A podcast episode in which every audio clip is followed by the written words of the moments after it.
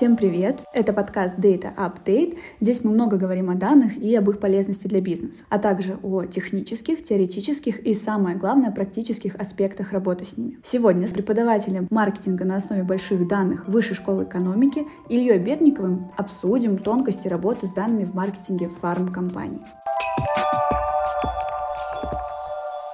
Привет, Илья, спасибо, что пришел. Поделись, пожалуйста, в глобальном плане, как сейчас происходит э, диджитал-трансформация фармацевтического маркетинга. Какие наблюдаются тенденции, что ты можешь основное выделить на сегодня? Да, Сара, привет. Да, помимо всего прочего, я еще достаточно сильно погружен э, в рынок именно фармацевтических компаний, потому что какое-то время назад занимал позицию коммерческого директора именно в агентстве рекламном, которое специализируется на фармацевтических э, компаниях. Вот поэтому я уже достаточно давно э, в этой отрасли и ну, занимаюсь вот внедрением и если это слишком громко связано, но я хочу так говорить, что занимаюсь образованием рынка в том числе. И если говорить об основных трендах, то на самом деле на фарм-рынке Импортозамещение, о котором все говорят, IT-платформы различных, э, в том числе платформ по работе с данными, не является сильным драйвером изменений. И многие крупные фармкомпании продолжают использовать глобальные американские решения, европейские, которые спущены сверху и до сих пор на самом деле работают в России и Беларуси. Второй момент — это то, что диджитал-трансформация фарм-сектора происходит уже давно. И это, пожалуй, именно тот сектор экономики, где эти изменения происходят медленно, э, если вообще не медленнее всего. И это связано с первым пунктом в плане импортозамещения, да, то, что многие э, глобальные IT-компании, они не перестали оказывать услуги российским подразделениям фармацевтических компаний, потому что это достаточно такая стабильная отрасль, потому что препараты нужны всем, лечение нужно всем, здоровье нужно всем, поэтому даже с точки зрения там, этики важно, э, чтобы фармацевтические компании продолжали работать в любой кризис. Несмотря на то, что это достаточно медленный такой стабильный паровой каток, можно сказать, да, это индустрия, но тем не менее работа с данными, в частности цифровой маркетинг в целом, он а, все больше проникает в эту область, и можно точно говорить о стабильном росте цифровой зрелости. Разница от других отраслей, наверное, как раз-таки в том, что темпы роста другие, они несколько ниже. Но про стабильный рост надо отметить то, что он действительно стабильный и продолжался без перерыва, как в других индустриях и во время ковид-кризиса, и во время продолжающихся санкций против э, Российской Федерации. Все равно рост этого сектора рынка, он продолжается так или иначе. И можно точно сказать, что рынок фарма, он стабильнее других, реагирует на любые изменения, и мы в этом убедились на самом деле. Безусловно, есть паузы, безусловно, есть время, которое берут э, топ-менеджеры фармкомпаний, в том числе директора по маркетингу, диджитал-директора, IT-директора, для того, чтобы посмотреть, что будет дальше и так далее. Но все равно продолжаются инвестиции в маркетинг, продолжаются инвестиции в новые подразделения и так далее, и так далее. Вот. И с точки зрения цифровой зрелости и работы с данными, также можно отметить, ну и я, наверное, в этом уверен, даже не наверное, я точно в этом уверен, что внутри фармкомпаний растет экспертность, ответственность. И есть реальные примеры тех компаний, которые организовывают диджитал-отделы внутри э, прямо себя. Из пяти там, до 10 человек я видел. Это на самом деле очень много для стороны клиента. И здесь фарма уже все больше начинает напоминать с точки зрения организационной структуры а, там, FMCG компаний, да, внутри которых есть отдел маркетинга, там, диджитал отдел, внутри диджитал отдела, data отдел.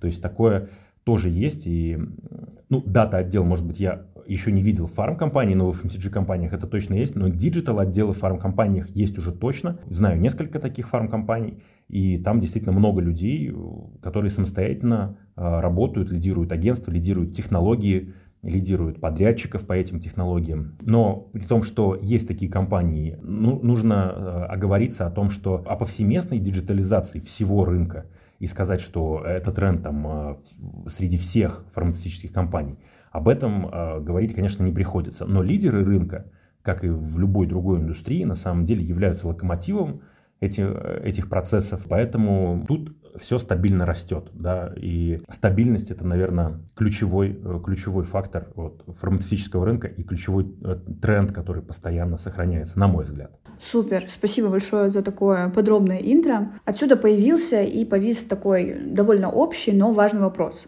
С какими проблемами сталкиваются фармацевтические бренды при продвижении товаров именно онлайн? Ну, на самом деле а, проблем, на мой взгляд, становится все меньше, потому что там в 2020 году ключевое изменение произошло в том, что э, потребители смогли получать доставку э, препаратов, да, и многие фармкомпании уже сейчас представлены на маркетплейсах.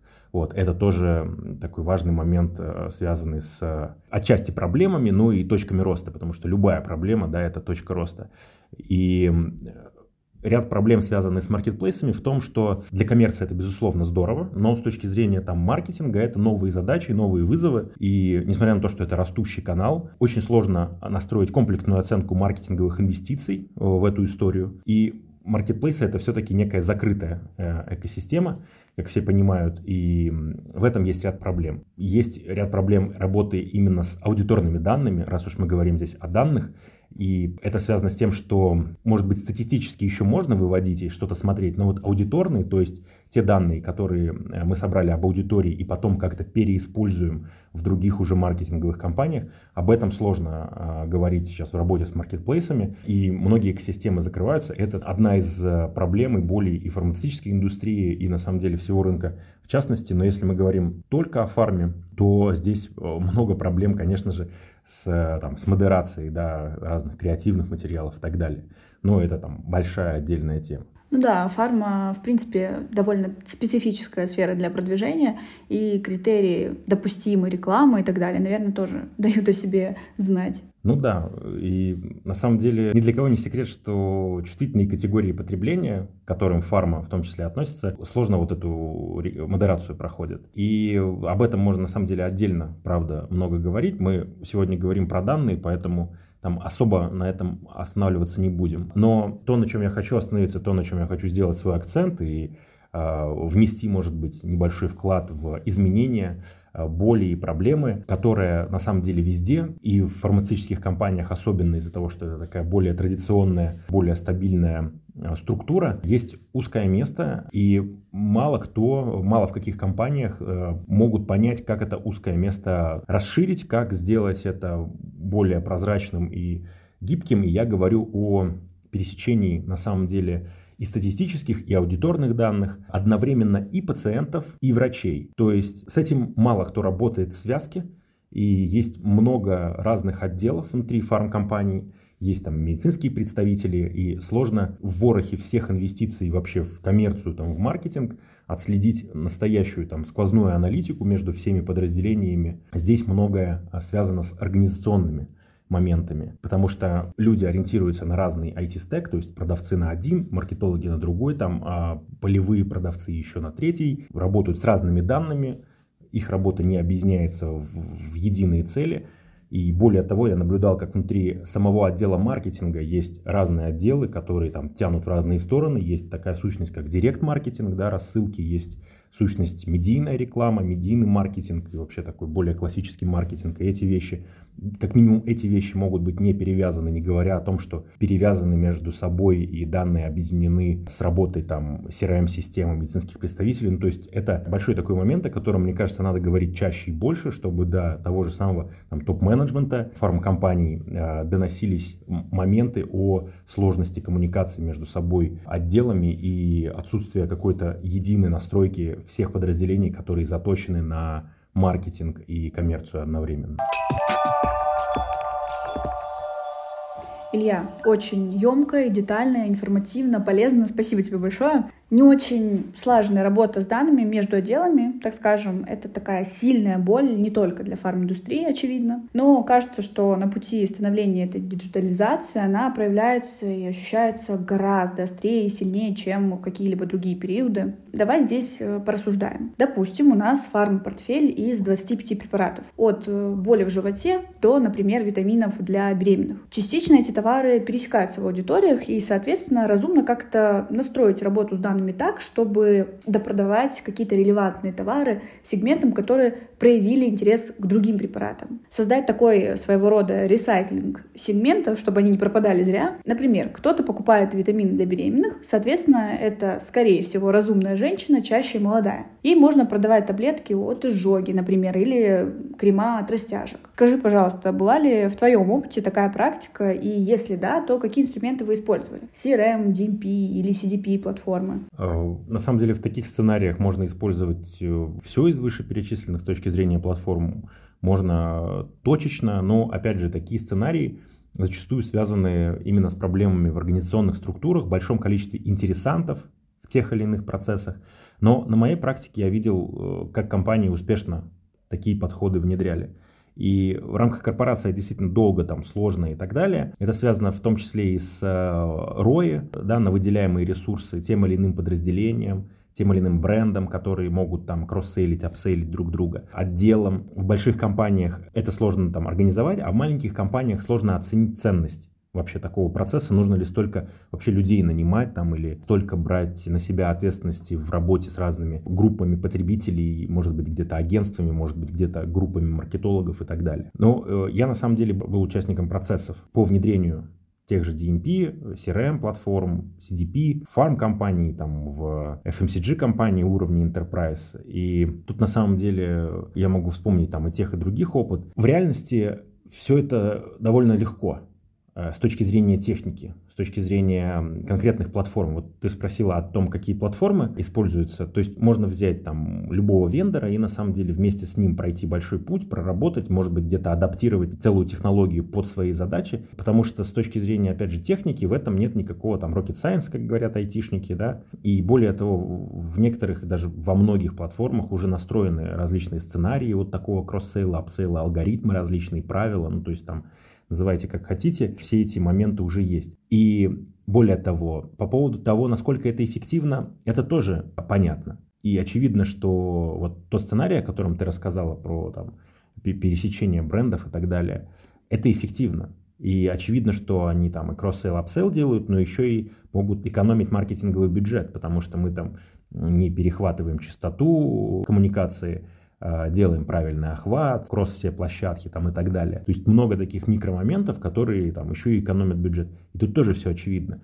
Вопрос, да, почему там это не делает весь рынок, там только лидеры, только те, кто готов в это инвестировать, при том, что очевидна эффективность, при том, что технологически это все достаточно просто, в воздухе повисает вопрос э, об оценке эффективности. И я сейчас говорю не об эффективности как таковой, она есть, и есть кейсы и так далее, а именно об оценке потому что сложно подступиться к этому.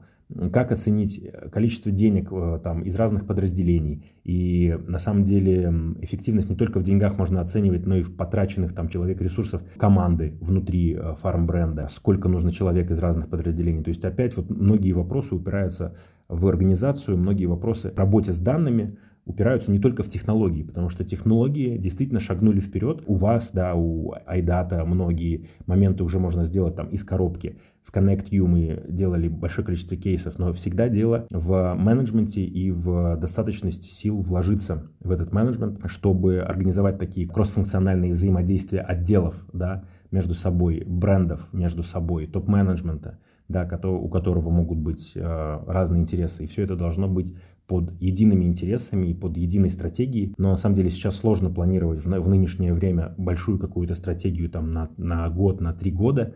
Но, тем не менее, даже там на 3-6 месяцев можно задуматься о каких-то небольших там так называемых дата-стратегиях, которые помогут это все организовать. Или выбрать какой-то уже готовый фреймворк да, по работе с данными по организационным моментам. Я могу порекомендовать фреймворк там, Google и Boston Consulting Group 5A, э, фреймворк по достижению цифровой зрелости, например, там ряд других на самом деле. Тут сложно не согласиться, что диджитализация маркетинга именно в фарме проходит с большим количеством проблем, сложностей, тестов. На самом деле, как и любые изменения, любая перестройка, и в том числе это не самое легкое направление для трансформации. И скажи, пожалуйста, по результатам тех компаний, которые уже у вас прошли, какие онлайн-каналы наиболее востребованы для продвижения именно фарм-продуктов? И с чем это было связано? Возможно, ты сможешь поделиться еще и некими инсайтами, какие форматы были в этих каналах, или успех, возможно, был связан исключительно с типом продукта. В общем, факторы, которые повлияли на тот или иной результат. Ну, по поводу того, что фарма медленно трансформируется, безусловно, но это плата за стабильный рост в условиях нестабильности. А по поводу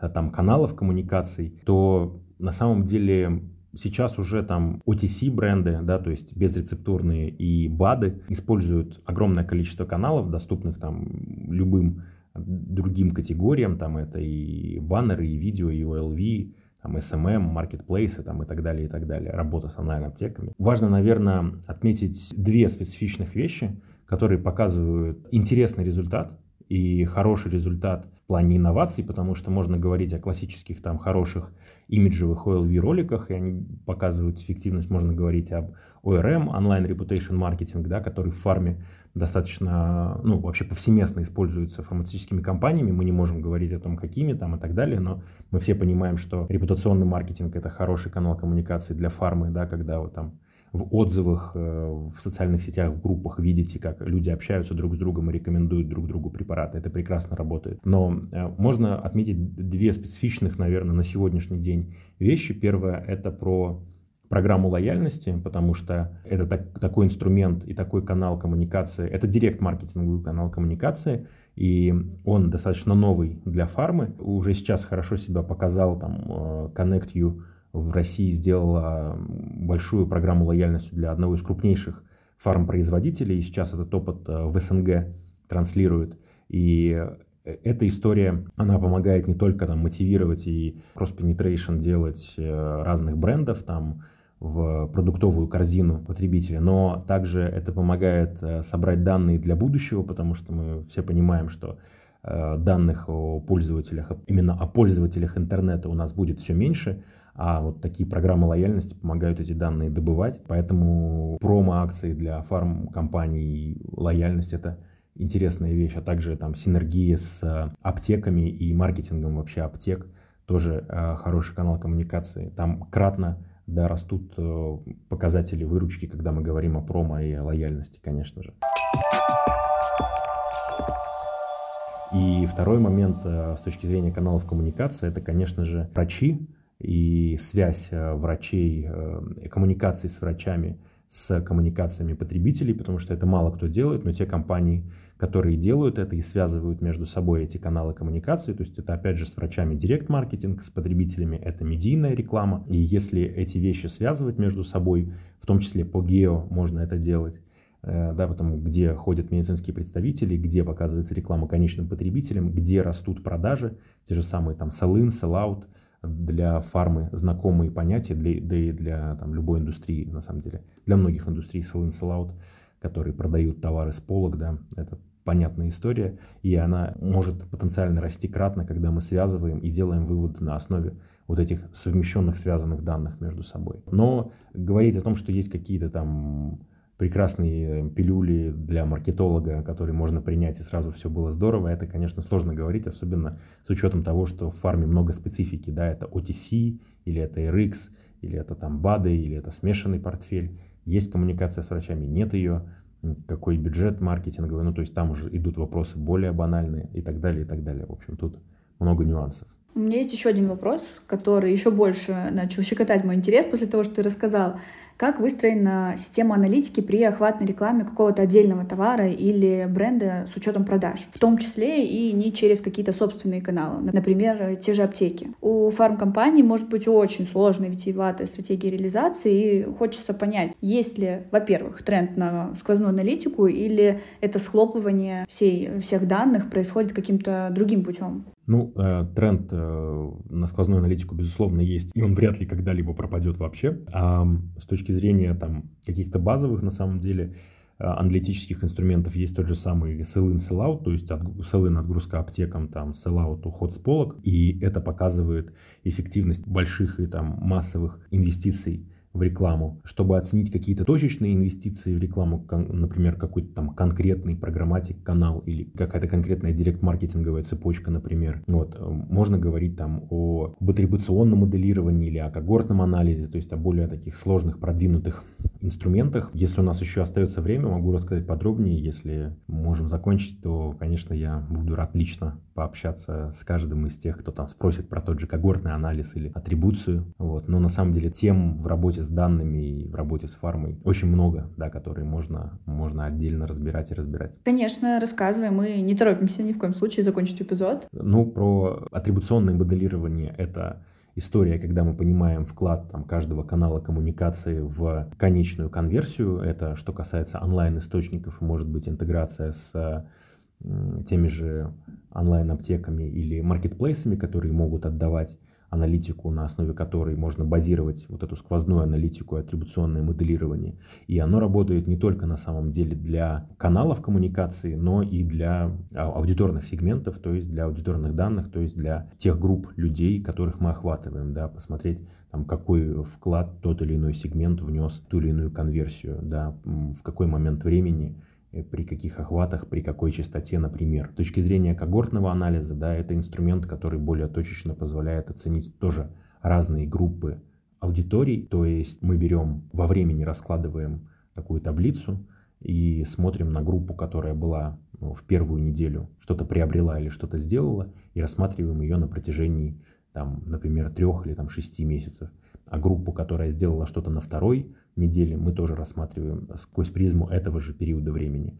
Группа, которая сделала на третьей неделе то же самое, тоже начинаем рассматривать. Такой анализ помогает нам в итоге увидеть какие-то аномалии от недели к неделе или от месяца к месяцу, смотря какие когорты мы строим, и увидеть, где у нас а, инвестиции были максимально классными, где у нас инвестиции в рекламу там не оправдали себя. Когортный анализ, надо сказать, что я там общаюсь с, директорами по маркетингу, иногда себя, конечно, плохо показывает, когда речь идет о трех, там, четырех неделях или шести неделях.